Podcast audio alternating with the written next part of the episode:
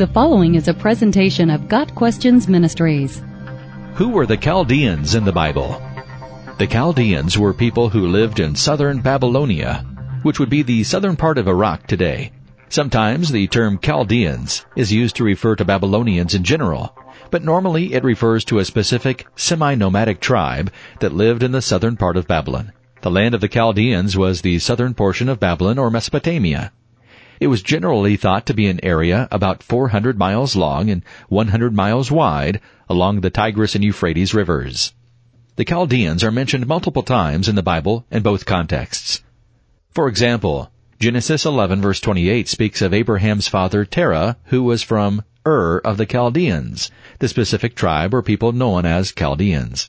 We know from verses such as Genesis 11 verse 31 and chapter 15 verse 7 that God called Abraham a Chaldean out of Ur of the Chaldeans so that Abraham would follow God to the land that God had promised to him and his descendants. The Chaldeans were an intelligent and sometimes aggressive warlike people. In 731 BC, Ukinzer, a Chaldean, became king of Babylon. However, his reign was short-lived.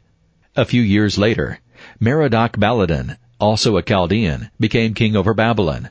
Then in 626 BC, Nabopolassar, another Chaldean, began what would become an extended period of time during which Babylon was ruled by a Chaldean king. During this time, the word Chaldean became synonymous for Babylon, and we see many verses in scripture where the word Chaldean was used to refer to Babylonians in general. Isaiah 13 verse 19, for example.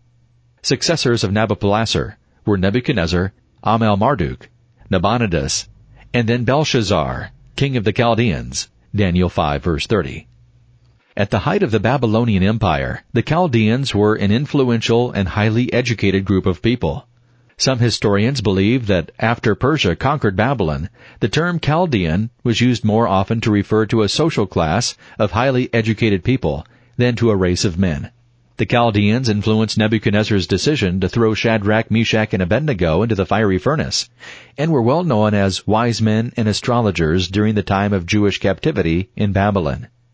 At the time of Daniel, Babylon was the intellectual center of Western Asia, and the Chaldeans were renowned for their study and knowledge of astrology and astronomy. They kept detailed astronomical records for over 360 years, which can help us understand how the three wise men from the east would have been able to recognize and follow the star that would lead them to the King of the Jews.